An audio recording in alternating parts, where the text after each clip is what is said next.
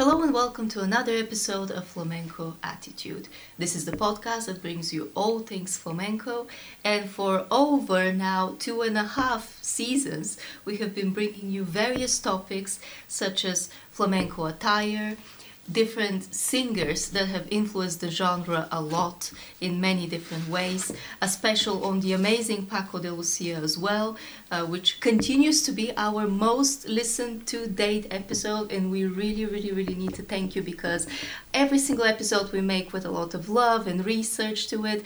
But you know, some of them are more special than others, obviously. So thank you for this. We also need to thank you again, our listeners. We promise that every single episode we're going to give special thanks to a couple of countries where we see, you know, an increasing interest in the podcast from our analytics. And today we have to give special thanks to Italy and India. We have just noticed that so many listeners from these countries are joining every single time. Uh, so, again, Italy and India, thank you for listening. And also, thank you to everyone else. We're going to mention you as we go along. Before we dive into the topic of today, um, we also want to say you can now send us your questions and comments for our September Q&A special.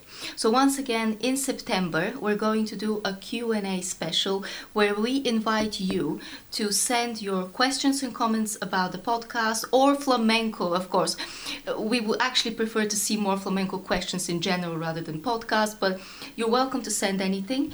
You can uh, get in touch with us via Twitter. So you can tweet us at flamenco pod or you can email us culturepodcasts at gmail.com. Now, we have been obviously talking so much in every single episode that we've had about different flamenco genres. We have already mentioned a lot of tangos, bulerías, soleás, what does that actually mean? I mean, when I started exploring flamenco, for example, to me, it all sound, sounded the same. I couldn't make a, I couldn't differentiate between these genres, but they are very intricate and very important subgenres of the actual whole flamenco genre. Well, today we're going to explore with Marcos. He's really the expert on this. We're going to explore what these genres are, how they're different, and actually some of them are very specialist, so you can't play them or sing them or dance to them on any occasion. They're, some of them are just very, very niche. So I hope you enjoy it. Today's episode is on flamenco genres. Well, I mean, the interesting thing is, you, you explained it very well there because for many people outside the art, flamenco is flamenco. It's just it's all it's all the same. It was to me. Yeah. I have to and That's perfectly it. understandable. Yeah, yeah. And for the people that start to get into flamenco and start to learn it, um, it's quite a challenge because uh, one of the great things, particularly as flamenco has changed so much and become even more modern, identifying what the, what we call the palos are or the cantes can be extremely difficult. Um, 100 years ago it would be more simple, but uh, it's, it's much harder now. But the principal thing we've got to say to ourselves is flamenco is song. So everything to do with these palos come from song, and we can talk about how they relate to uh, the guitar or to the dance. That's another aspect, but essentially they're all about singing. Now, I wouldn't like to say exactly how many. Uh, at one time in my career, I could play them all, accompany them all. Uh, there's a good 50 at least, possibly more. I've, ne- I've never we'll, added them all up. One day we'll do a challenge yes, with you, okay?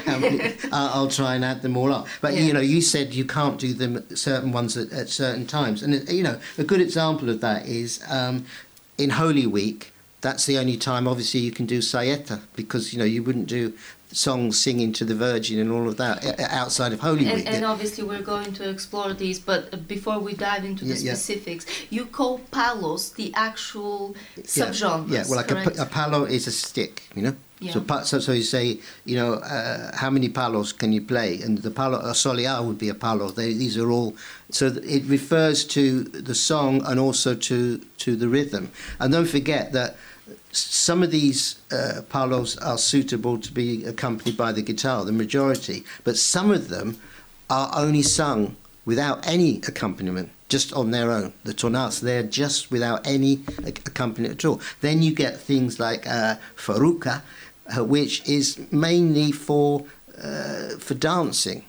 You know, that's one that's particularly used for, for, for dancers. You know, so it's it's a very complex subject that we'll try and untangle a little bit. But, but you know what? I think it's a good thing that we're trying because take someone like me, for example. I've known you for, I want to say about eight years or so, coming up to 10 years. And we've been talking about flamenco a lot. Before you started explaining to me that there are different genres, to me, it didn't make a difference. No. Do you get what I'm saying? Yeah. Like you, you were playing a song to me, and I wouldn't be able to tell you what's the difference between one and the other. Obviously, some songs are more rhythmical, others are more, you know, slow Yeah. paced. And some have no rhythm at all. And some have no rhythm at all. So to me, I just wouldn't be able to tell you anything. To me, it was flamenco, and that's it. But um, it's interesting for me to know how these genres came about because you mentioned that, and in previous episodes as well, um, different places in Andalusia are usually associated with a specific yeah, genre. Yeah, I mean, let's go through them because if you t- take it back to the origins, the singers probably in those days didn't sing uh, all of the cantos. I mean, they I- just sang the ones from their their, their exactly. province. I don't think people gathered round and somebody said, "Oh, now I'm going to sing to you a yeah. tango." Yeah, and actually, even to this day, um, singers tend to concentrate on particular palos. Why is that? Uh, well, because uh, you, you have to be you have to be Camarón to be able to do them all. Right. Now he's about Kind of expected this he's answer. about the only artist who has recorded Has he e- recorded every single e- every single one. Yeah. Every, at least one, yes, at least one example of every single one. Yeah. Mm. So he's even done the, the flamenco Christmas song. you so- have played it to me on Yes. a couple of Christmas. So there's nothing else. So let's have a look at the provinces and think about it. Yeah. So if we look at Cadiz province, which is Where one you of, just came from. well, I just yeah. came from, and, and obviously I've been accompanying singers and, and all kinds of things. Um, there, it's most famous for the alegrias, Yeah. and of course, alegria is like you know happiness, Th- and the have tanguillo. something to do with allegro? Yeah, being ha- happy. yeah, yeah. hap- and as you know, when you hear an alegrias, it is very, very happy. Yeah, very, very happy style, and it reflects the, the people of Cadiz. And the other big one from, from Cadiz is the tanguillo. Now, the tanguillo is a very A com- little tango?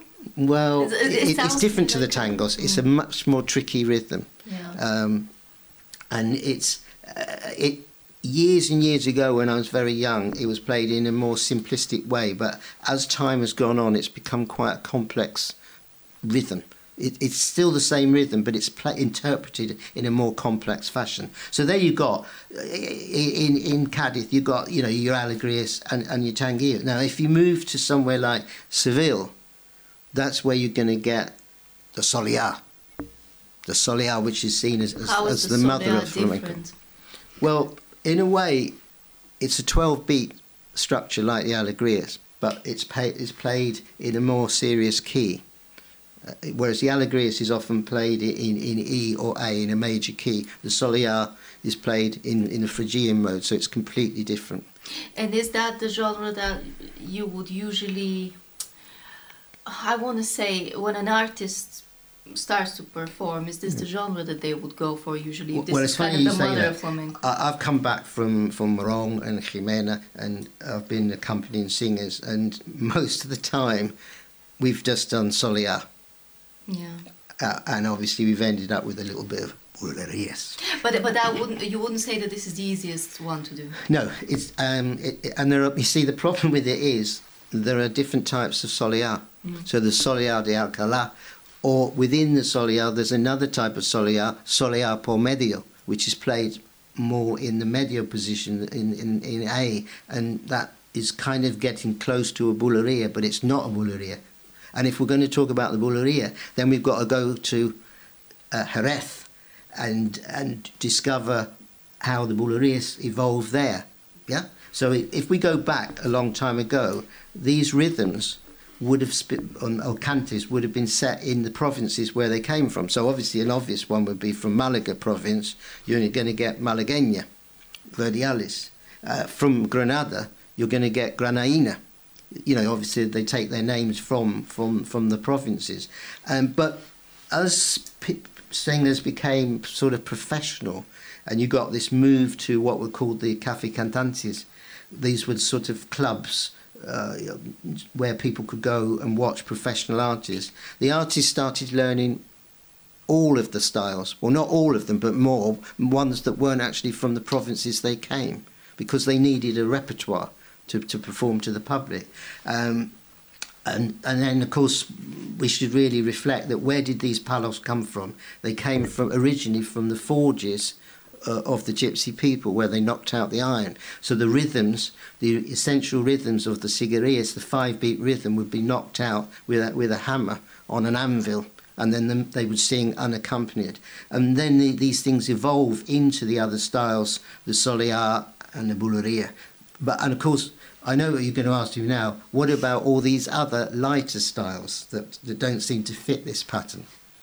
Well, I would ask you, and you know uh, why I would ask you. Uh, actually, it's interesting and it's good that you explain the rhythms and you explain the different things because some of our listeners, I know that because I've spoken to them on various platforms, are actually flamenco players. Yeah. So uh, for somebody like me, it's more interesting to hear about let's say the background but for somebody who actually plays and performs flamenco it will be interesting to hear about as you said the different keys yeah. the different rhythms yeah. so it's good and yes i am asking you the question that you asked yourself essentially so answer yourself you, you're the better one in the yeah. conversation okay. so you might as well ask all the well, well it's interesting you say they're the keys because if we go back before Paco de Lucia, yeah. the keys were, were fairly straightforward. But once Paco came along, ah. you've got it, it goes to another level. Yeah, so we start playing the Bulerías in a totally different key to what it used to be played in, and he revolutionised the keys.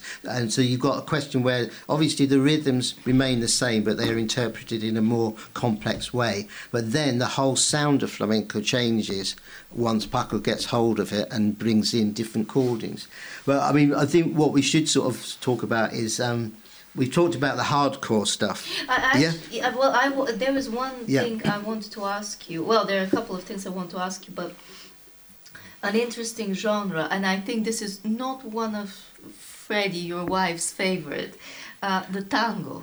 Yeah. And the fandango. Yeah. Now, I want to talk about these two because uh, the tango, as we know it in pop culture, is yeah. a very famous genre. Is it different to, let's say, the Argentinian tango? Yes, it's completely different. The Argentinian ta- tango is completely different to the okay. flamenco one. How is it? The, the flamenco tango, it, it, uh, essentially, it's like rumba. It goes in, in, in, it can be interpreted in a way in, in a four-four. It's a, it's a quite a straightforward rhythm, but you do very interesting things on the offbeat. But then you brought in another sort of curveball yeah. because you started talking about fandango.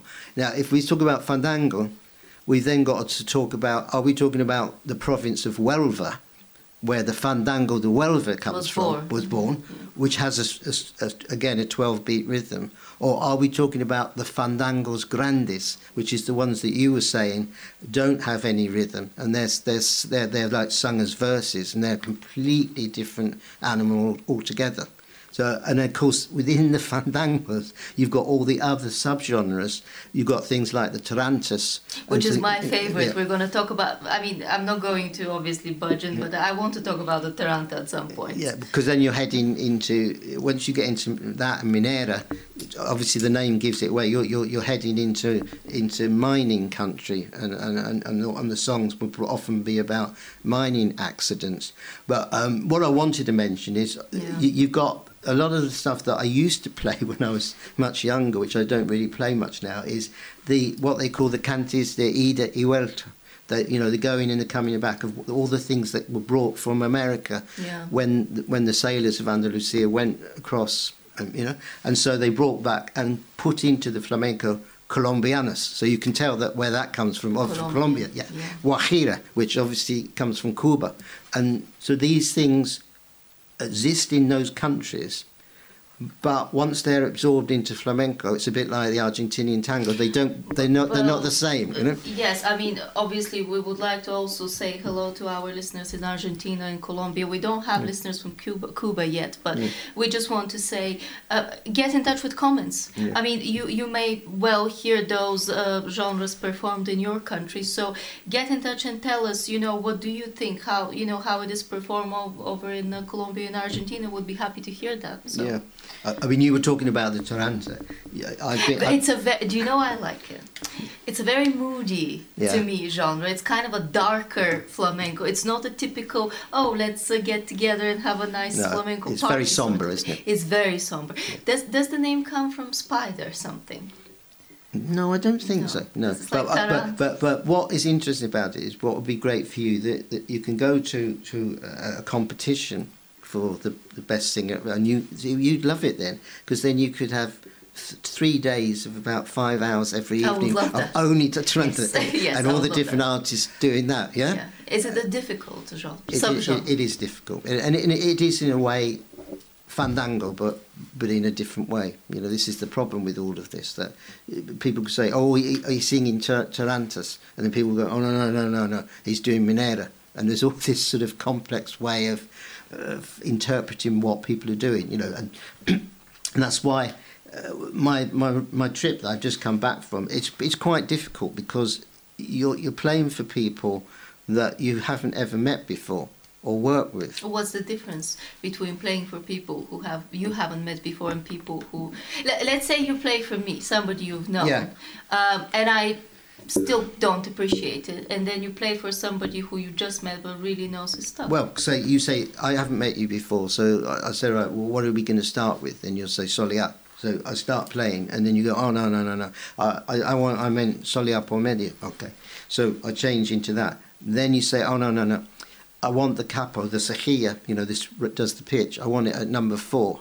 So you, you then have to adjust. I maybe had it on a number three, and you need you want it at, at one higher pitch. Yeah. So we do that. Then we go into the next piece, and then you and then you say, oh no no no no. When, when I do siguiriyas, I do it at number two. So you have to. So and so unless you know these things, yeah, but that, that, that's what I meant to say. I mean, as a as a as an audience member, as a listener, yeah. You Yeah, know, wouldn't mean anything. not everyone would get it. No, but feel- what I do find interesting is that sometimes I go to concerts with people uh, that know quite a lot about flamenco, you know, and they've, you know, and then they'll say to me, "Marcos, is is this is this tanguillo or is it, you know?" So would you would you actually educate people on that? Oh yeah, yeah, yeah, yeah. I know. Sometimes I can find it difficult because, uh, particularly with the most recent records, you know, with what what people are doing with flamenco, you have to really. The, I think the trick is. Um, You've got to listen to the rhythm, not the tone. So many, many years ago, w- w- with a, a great guitarist that I worked with, David Shepard, um, we took the Taranta's tone, but we were actually playing Bulerías. And so many people probably thought we were doing Taranta, but they should have listened to that we were actually playing a rhythm. Yeah. So, uh, but because this is what post uh, Paco de Lucia, Loli Montoya, all of this kind of thing, the whole thing has become far more complicated to what it would have been 50, 100 years ago. It would have been really straightforward, but it's not. And in artists, because you do meet a lot of younger artists uh, Yeah. and know an awful lot of younger artists, Yeah. would you say that they're going now for maybe one or two specific genres and kind of not go for the rest of them? Yeah, What, what a- is a a most lot of people popular now? Um, I think tangos you mentioned is, is Mm. very popular, Well, and yeah. and bulería if you can do it. You know, I mean, if you take an artist like Capullo de Jerez, he tends to do mainly bulería. You know, that's his big thing. Um, somebody like Chocolate, who, who uh, you know used to do um, mainly fandango, but the, the, not the fandango the world for the, the serious, the fandango grandis. That was his his bag, you know. And that fandango is almost like poetry because you have these lines, it switches over twice, and then you have the punch line at the end, you know. And then in between, the guitarist can play something that has a little bit of rhythm, and then you go back into the fandango grande. Yeah. It's a, uh, I don't know, you know, it's uh, a, it's a very difficult thing. But I'll throw you a curveball. You do get styles like rondeña, which are, yeah, from ronda, yeah. And that was in that's a style that's played on the guitar, where the guitar is tuned, retuned to uh, a lower uh, D and an F sharp, and it's kind of like a lute tuning. And that was specialised by a guitarist, a very famous guitarist, Ramon Montoya, and that's become a, a thing that is played solo on the guitar. But this is the, the punchline. From these tones has come a, a style invented, we believe, by Camarón himself, canastera. Oh, basket from the Yeah, baskets. which basket weaving. Yeah, which of course his mother was. Yeah. The, and uh, so he is, and in a way you could say, oh, is it, a- is it a kind of, well, I mean, it's very hard to explain actually what canastera is, but that's another one which you might not find necessarily in the books because uh, Camarón invented that himself, you know. Yeah. How does a place invent or influence a genre? So, for example, you told me we have a rondeña from Ronda. Yeah. Uh, how does a uh, how does a genre capture the rhythm of the place? Because are you talking about, let's say, so, you know, I haven't listened to I don't think any rondeñas, but Yeah. are we talking about a faster paced genre, just like the place, or a more kind of toned down? Yeah, t- well, Yeah. I can explain it easily. If you go to, to, to Ronda and that area, you're in the, the Serranía de Ronda mountainous range, and, and it was famous for uh, bandits and all like that. Yeah. So the style that comes from there is very melancholy. Yeah. Yeah. Whereas when you look at the forges, you get the the rhythm, the soleil. And does that, does that make sense to you? Yeah. In a way, yeah. Yeah. I now, now, there's one that I'd like to tell you about that um, it, it, it's called Petenera. And this one is considered um, quite unlucky to, to perform. Why is that? Well, it relates to, to part of the song that goes with it, and it's, I don't know, people are reluctant to perform it. But what happened? I mean, at some point, something has happened to for it to Yeah. get a, a a reputation. I well, uh, let's say an unfortunate thing has No, happened. you you always say everything and nothing in the same time. Well, okay, uh, well, and also another thing we haven't mentioned is, of course, there's, is even a song in flamenco for prisons. yeah. Prison is cárcel, so you've got carceleros.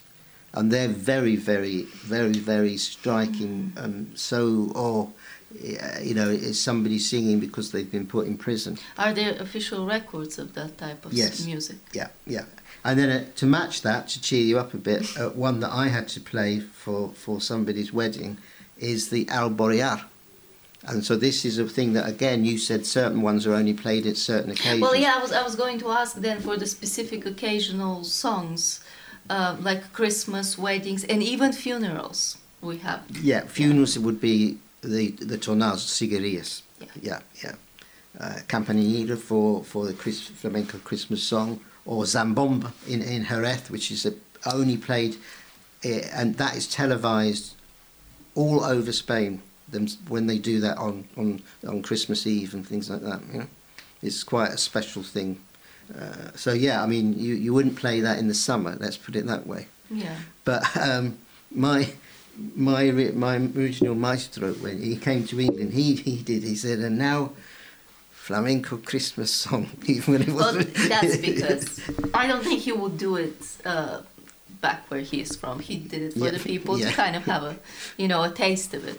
Um, how different uh, are these typical genres for typical? So let's say Christmas. You know, how different are they from the pop Christmas songs that we know, um, very different. right? You know, I mean, you- you've heard the one that, that Camarón does, and they have all very atmospheric uh, sounds in the background to make it sound very Christmassy. Uh, but again, you see, Camarón, he only ever recorded that once. Yeah, but my, my question, I suppose, was, um, do we have um, It's not like jingle bells. Well, Exactly, there are there are there are sounds like that in the background, but it's nothing like jingle bells. And do they bells. talk about uh, presents and all that? No, it's about the, the, the shepherds. Exactly. Yeah. So it's we're, we're about going about to more- Belen, going to Be- to Bethlehem and stuff like that.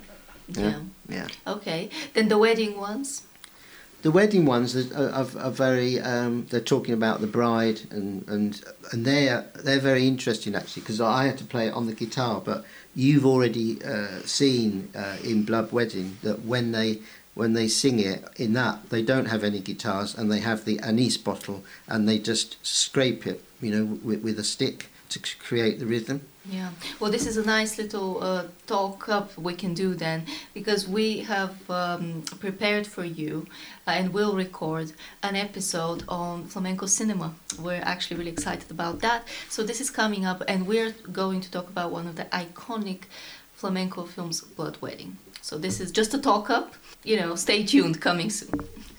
Well, I think we should end on really reflecting that if you really want to get into flamenco, you have to start with the mother, and that is the soleá. And I tend to, every time I pick up the guitar, before I get into any of the other styles, I play a falsetta, that's a little variation straight away of the soleá. Give me an example of then a good soleá that we can um, oh, include for people. You put me on the spot there. well, you know that we have to well, have some music in this podcast I, I uh, for go, our Spotify listeners, of course. Um, I would go for one, any one by by Tomatito. Any Soleá by Tomatito. Yeah. And and they're really top notch. You can't get better. I mean, Mr. Tomati, he's the master. I hope you enjoyed our episode on flamenco genres. Very, very different, I think, from everything that we've done so far because it was full of information on the different subgenres that flamenco has and some I would say more intricate and educational elements, but still, um, I feel that it was important for us to do this because, as we have promised, we're bringing you all things flamenco.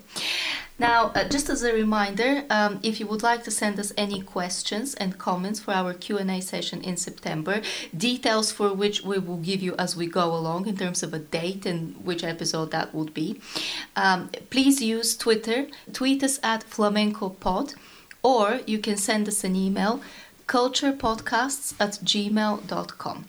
Information will be included in the description, so you can choose which one you would prefer to use. Until the next time, whether you listen to, play, or learn about flamenco, remember to always follow the beat.